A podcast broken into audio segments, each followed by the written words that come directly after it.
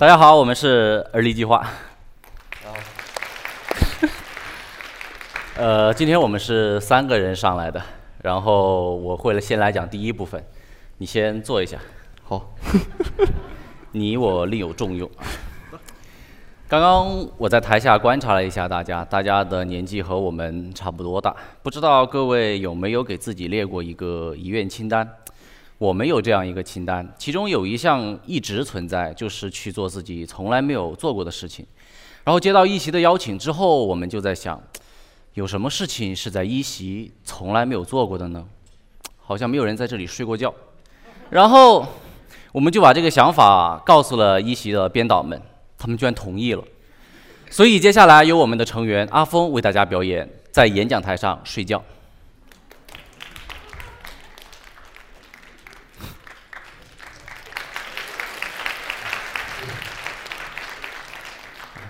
谢谢大家啊！如果你有一天去生活，你会去做你最想做的事情，比如去给你心爱的人表白，去下去你想去的地方。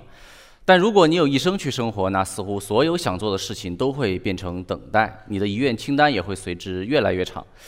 幸运的是，在过去的一年，我们把很多我们想做的事情都变成了现实。从成都运球到乐山，耗时六天，一百二十公里，只是为了想提升一下我们的运球技术。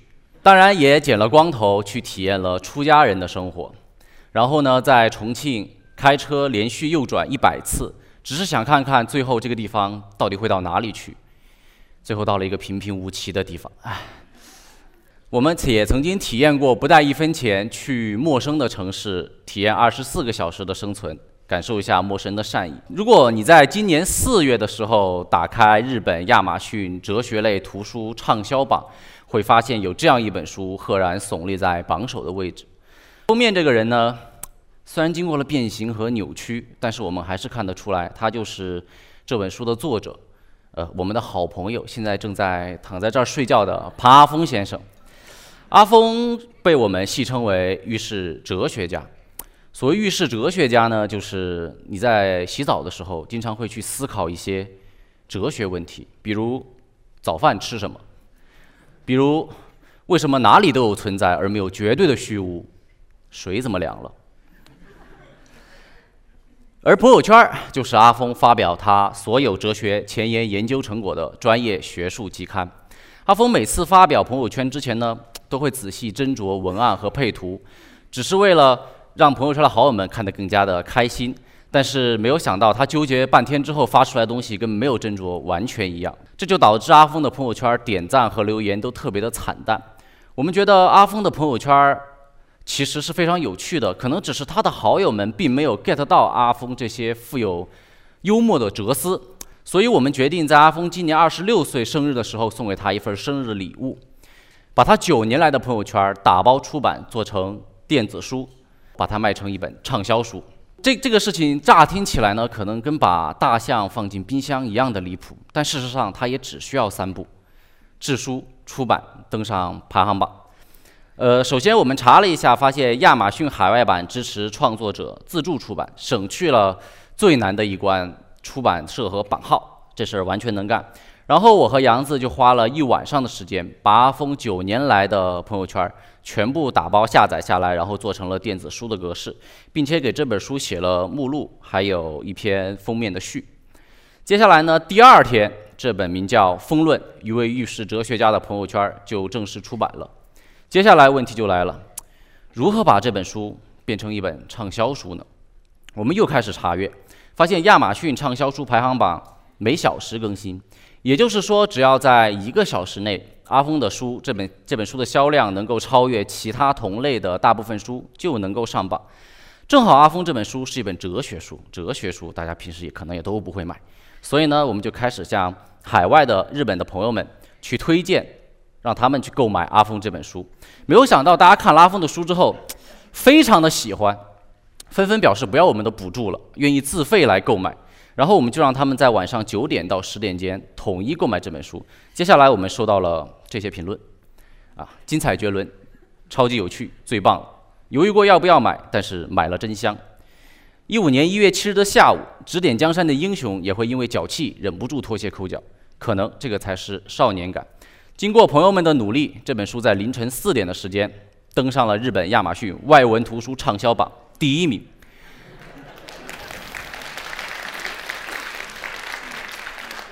看看我们打败的这些对手：比尔盖茨、奥巴马，还有没有截上去的 J.K. 罗琳、穷爸爸富爸爸，劲儿好像使大了。但是没有关系，更重要的是阿峰的朋友圈被更多人给看到了。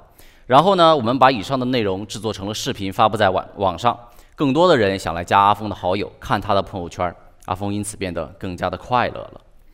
经过了出书这次操作之后，阿峰的朋友圈一下子变得非常非常的火爆。朋友圈的赞从平均三个暴涨到了三十个，我们就想，能不能再用他的朋友圈干点事儿？毕竟看了《风论一》就想《风论二》。正好经过一段时间观察之后，我们又发现了阿峰一个新的需求。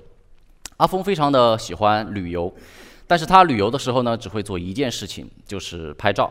他从来不去跟当地人交流，也不去了解当地的风土民情、文化民俗，甚至很多时候。他都会忘记自己到底去过哪里。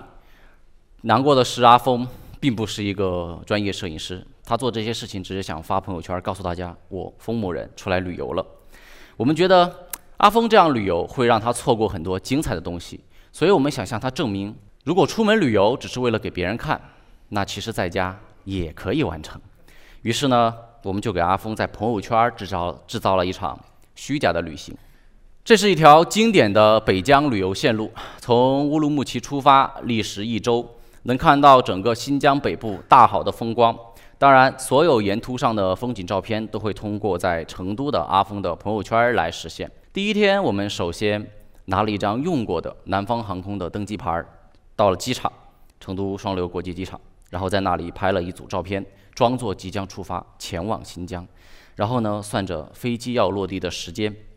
在飞机落地两个小时之后呢，我们就飞奔下楼，到了楼下新疆大叔开的羊肉串店，去完成了一次新疆的美食打卡。第一天就这样很顺利的蒙过去了。接下来每天呢，我们就开始采用电影里一种很经典的拍摄手法，叫前置投影，利用投影仪在家里为阿峰每天制作他的旅游游客照。然后呢，每天会根据我们的旅游路线，把阿峰的定位随时更换。阿峰的朋友圈的好友们都相信他是真的去新疆了，甚至哪怕即使阿峰的这些游客照里出现了古力娜扎、迪丽热巴，还有佟丽娅。旅游虽然是虚假的，但是该有的真实体验一个都不会少。比如说，阿峰的爸妈就会老打电话来问他啊，你在外安不安全啊？因为现在在防疫，你一定要多注意。还有就是会热情给你发语音的亲戚，他们会说什么呢？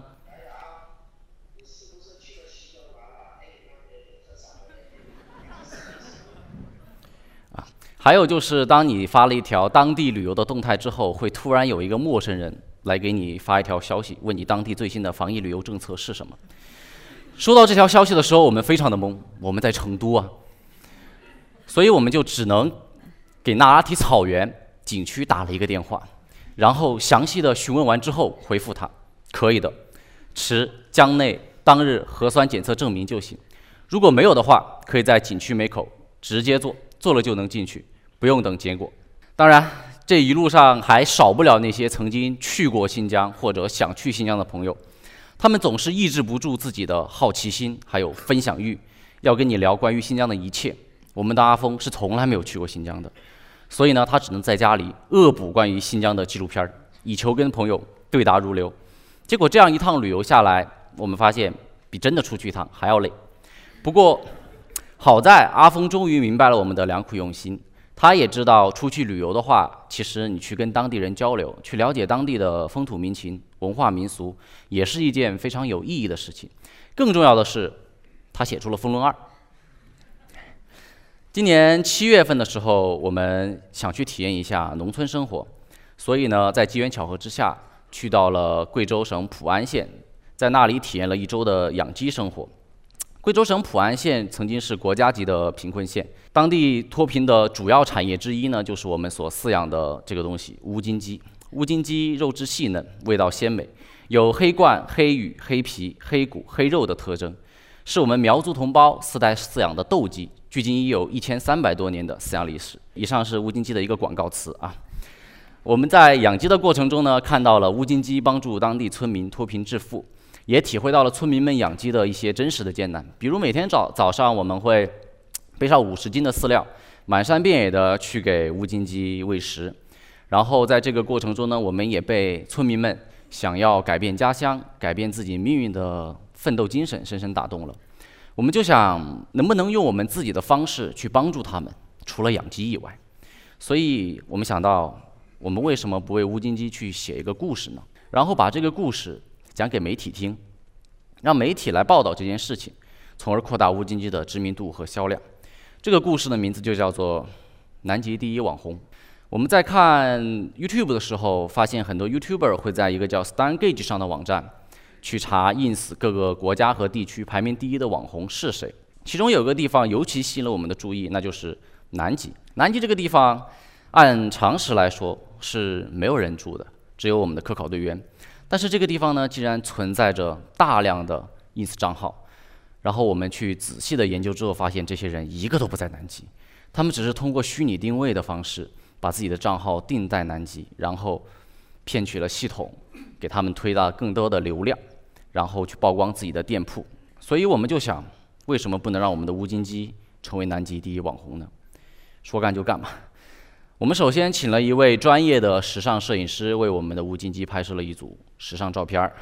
从左到右依次是乌金鸡和法式 waiter，中间是乌金鸡和贵州 rapper，右边是乌金鸡和英伦 barber。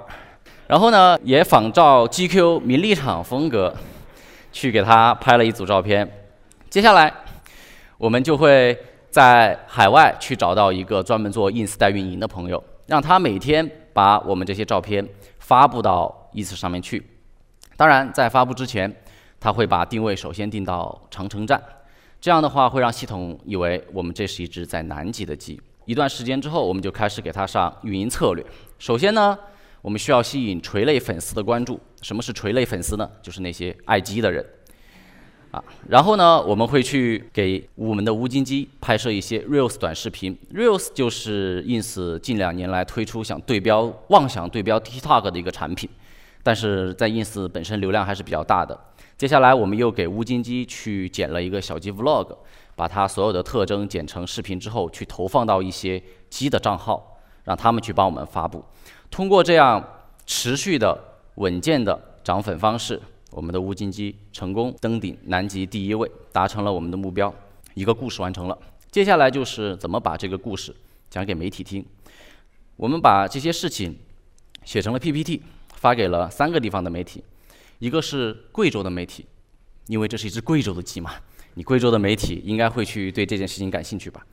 第二个是成都的媒体，因为我们三个人住在成都，觉得成都的媒体可能对融漂干这种事情也会感兴趣。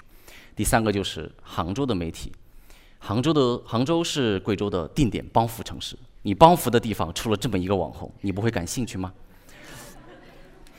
我们就把所有的过程做成了一个视频发布到网上。发布之后呢，会也艾特了很多其他的媒体一起来。幸运的是，我们收到了媒体们非常正面的一些回馈。四川观察在微博上报道了我们这件事情，贵州的电视台也希望来采访我们。杭州的媒体更是给了我们一个惊喜，他们自己就有一个电商平台，不愧是杭州。然后呢，他们就来跟我们进行了一段时间的洽谈、长聊，直接采购了一批无菌机，放到他们的平台上去进行购买。也就是说，我们不仅在一定程度上帮乌金鸡打开了知名度，还帮他拓宽了一条销路。今年十一月的时候呢，一位央视的导演找到我们，说想拍我们跟乌金鸡的故事。正好当时我们也要去准备回去拍《乌金鸡》第三期的内容，我们需要把一些对接到的资源还给县里面，然后我们就邀请他们一起过去，希望在拍摄完这期上央视的节目的同时呢，可以给乌金鸡的故事画上一个圆满的句号。我们做这件事情，除了扶贫以外呢，还想证明一件事情，就是打造网红是一件非常简单的事情，它不需要你这个被打造者有。任何的努力，只需要我包装的够好，哪怕一只鸡，它也能成为网红。但是我们希望能把这套打法用在更有意义的事情上面去，去把这些流量给到真正需要帮助的人。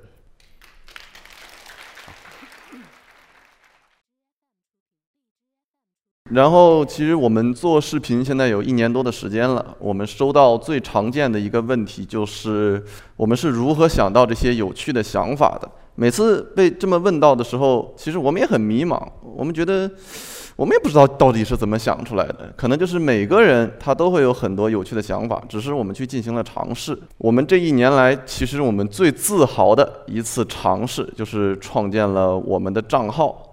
我们三个人本来都是。互联网的员工，然后呢，我是产品经理，兔子是市场，然后阿峰啊，就是睡觉的阿峰是程序员，现在可能不太能看出来。这个呢是兔子在互联网几年工作后的成果，头发不多了。其实，在互联网工作的状态，大家可能都比较清楚，就是比较枯燥，而且压力也比较大，就感觉自己做的事情没有任何的记忆点。我不知道大家有没有那种感受，就是你在看完某一部纪录片，或者说去看完某些。文艺作品之后，你就会觉得啊，这里面的主人公的生活我非常的羡慕，想像他们一样。然后我就有这么一个作品，是一部纪录片，叫做《The Buried Life》，讲的是四个加拿大的年轻人，四个好朋友，去买了一辆二手的巴士，然后完成了他们从小到大的一百个梦想，包括一些非常离谱的事情，我们甚至觉得不可能成功的事情，比如说跟奥巴马一起打篮球。跟哈利王子一起去喝啤酒，他们甚至说服了一个电视台，让他们去做了一天的新闻主持。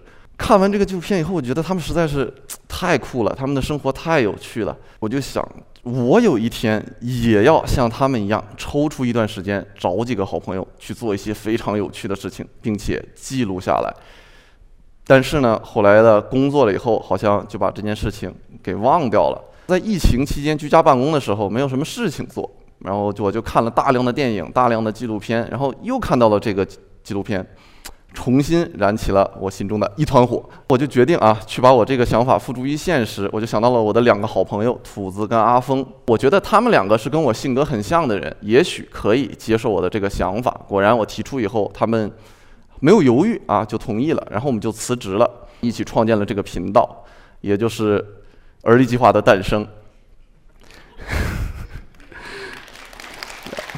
因 为我们当时呢是住在重庆的观音桥，然后辞职之后呢，我们就搬到了成都，所以我们把这一事件称为“冲出观音桥”，也就是本次演讲的题目。在经过了一年的努力之后，我们可以说狂砍了八点七万粉丝在 B 站上面，然后在中国也享有了一定的知名度。然后我甚至有一天晚上在睡觉前刷知乎的时候。看到了这么一条问题：如何评价 B 站 UP 主而立计划啊？虽然只有十三个人回答，但是有三千七百多次浏览，我还是很满意的。因为至少在知乎上面有三千多人可能查过我们。但是呢，后来我发现这个问题是土子提的，他没有告诉我。那大家是怎么看待的呢？首先，很多人认为我们是在做社会实验，是在解构当下，包括一席的。呃，一些的工作人员这次邀请我们，也是因为他们认为我们在用一种社会实验的方式去解构当下的一些社会现象。我们可能在解构、解构网红经济啊，解构社交媒体啊，解构一些艺术家，然后甚至我们有一些视频只是单单纯纯的在解构阿峰。实际上，我想说呢，我们确实会通过我们的视频去表达我们。的一些看法，就比如说土子刚才提到的那三件事情，我们也是在探讨这种互联网对于我们现在生活的影响。你所看到的东西，它到底是不是真实的？是不是别人所精心构建的？包括你在互联网上朋友圈里去包装一个精美的人设，到底有没有人关注？实际上，我们得到的结果，并没有很多人去关注。我们也想，就是通过我们的视频，可以让大家去。不要表现生活，不要被他人的目光操控，然后真正更关心到自己的生活。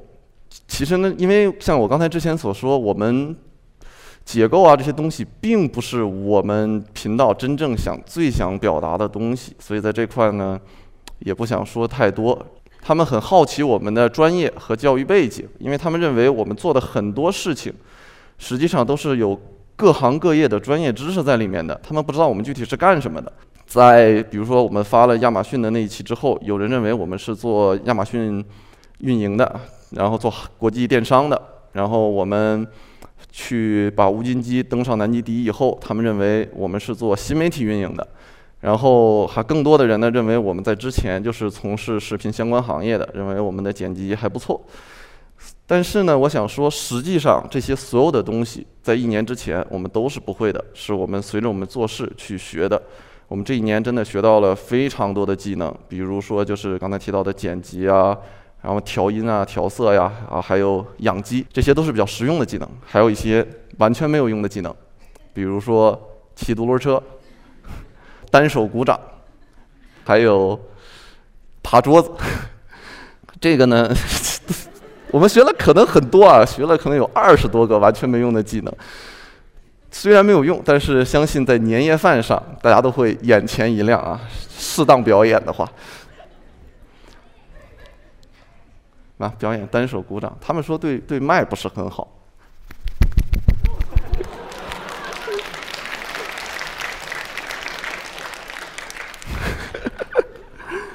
就比如说，我们每一条的视频下面都会有人在说啊，你们做了我想做很久但是没有做的事情啊，感谢你帮我把我想做的事情做了出来。其实说明我们的想法并不是只有我们想出来，只是我们真正去付诸了于现实。你如果说去真正迈出了那一步，然后去做，你会发现很多事情比你想象的简单很多。你可能很快就能摸清它整个的链路，去学会中间需要的这些东西。那种你在做成做成一件事情之后那种成就感，是真的。你在如果你在一直在等待的话，是永远无法获得的。然后在最后呢，这个演讲的最后，我想再分享一件我们现在正在做的事情，也就是等待江哥。这个江哥是姜文导演，因为我之前看了一个公众号的文章，然后里面写到，如果世界上存在这么一个硬汉学院的话。他的教导主任一定是姜文，每天的晚自习内容就是看我们大家非常耳熟能详的一部硬汉电影《冲出亚马逊》。当时呢，这个公众号可能就是随便一想、随便一写，但是我们觉得这件事情实在是太酷了。如果真的做出来，可能是我们人生中最有趣的事情之一。我们一定要去试一试。然后，于是呢，我们使用了姜文导演在拍摄《让子弹飞》的时候使用过的一个空手套白狼的办法。以其人之道还其人之之身，就是我们去找到了成都的一个电影节，然后去问他们，如果我们可以请到姜文导演，可不可以给我们单独安排一个跟他一起看冲出亚马逊的环节？他们说完全没有问题啊，甚至还可以把电影节的主席让给姜文导演。然后在得到这个好消息之后，我们。就在 B 站发了这么一条动态，姜文导演你在吗？如果你在啊，我们可以私信我们一下吗？有一期视频想跟你一起拍，但是很遗憾，我们姜文导演应该不在 B 站。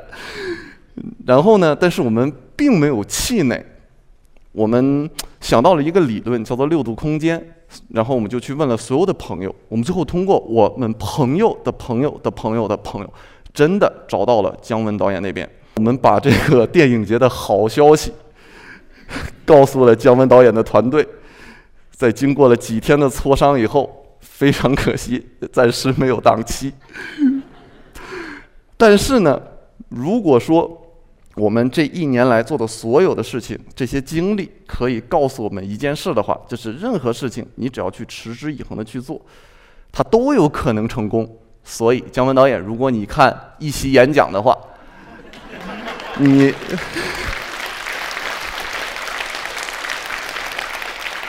你对跟我们一起看冲出亚马逊这件事情感兴趣的话，可以来联系我。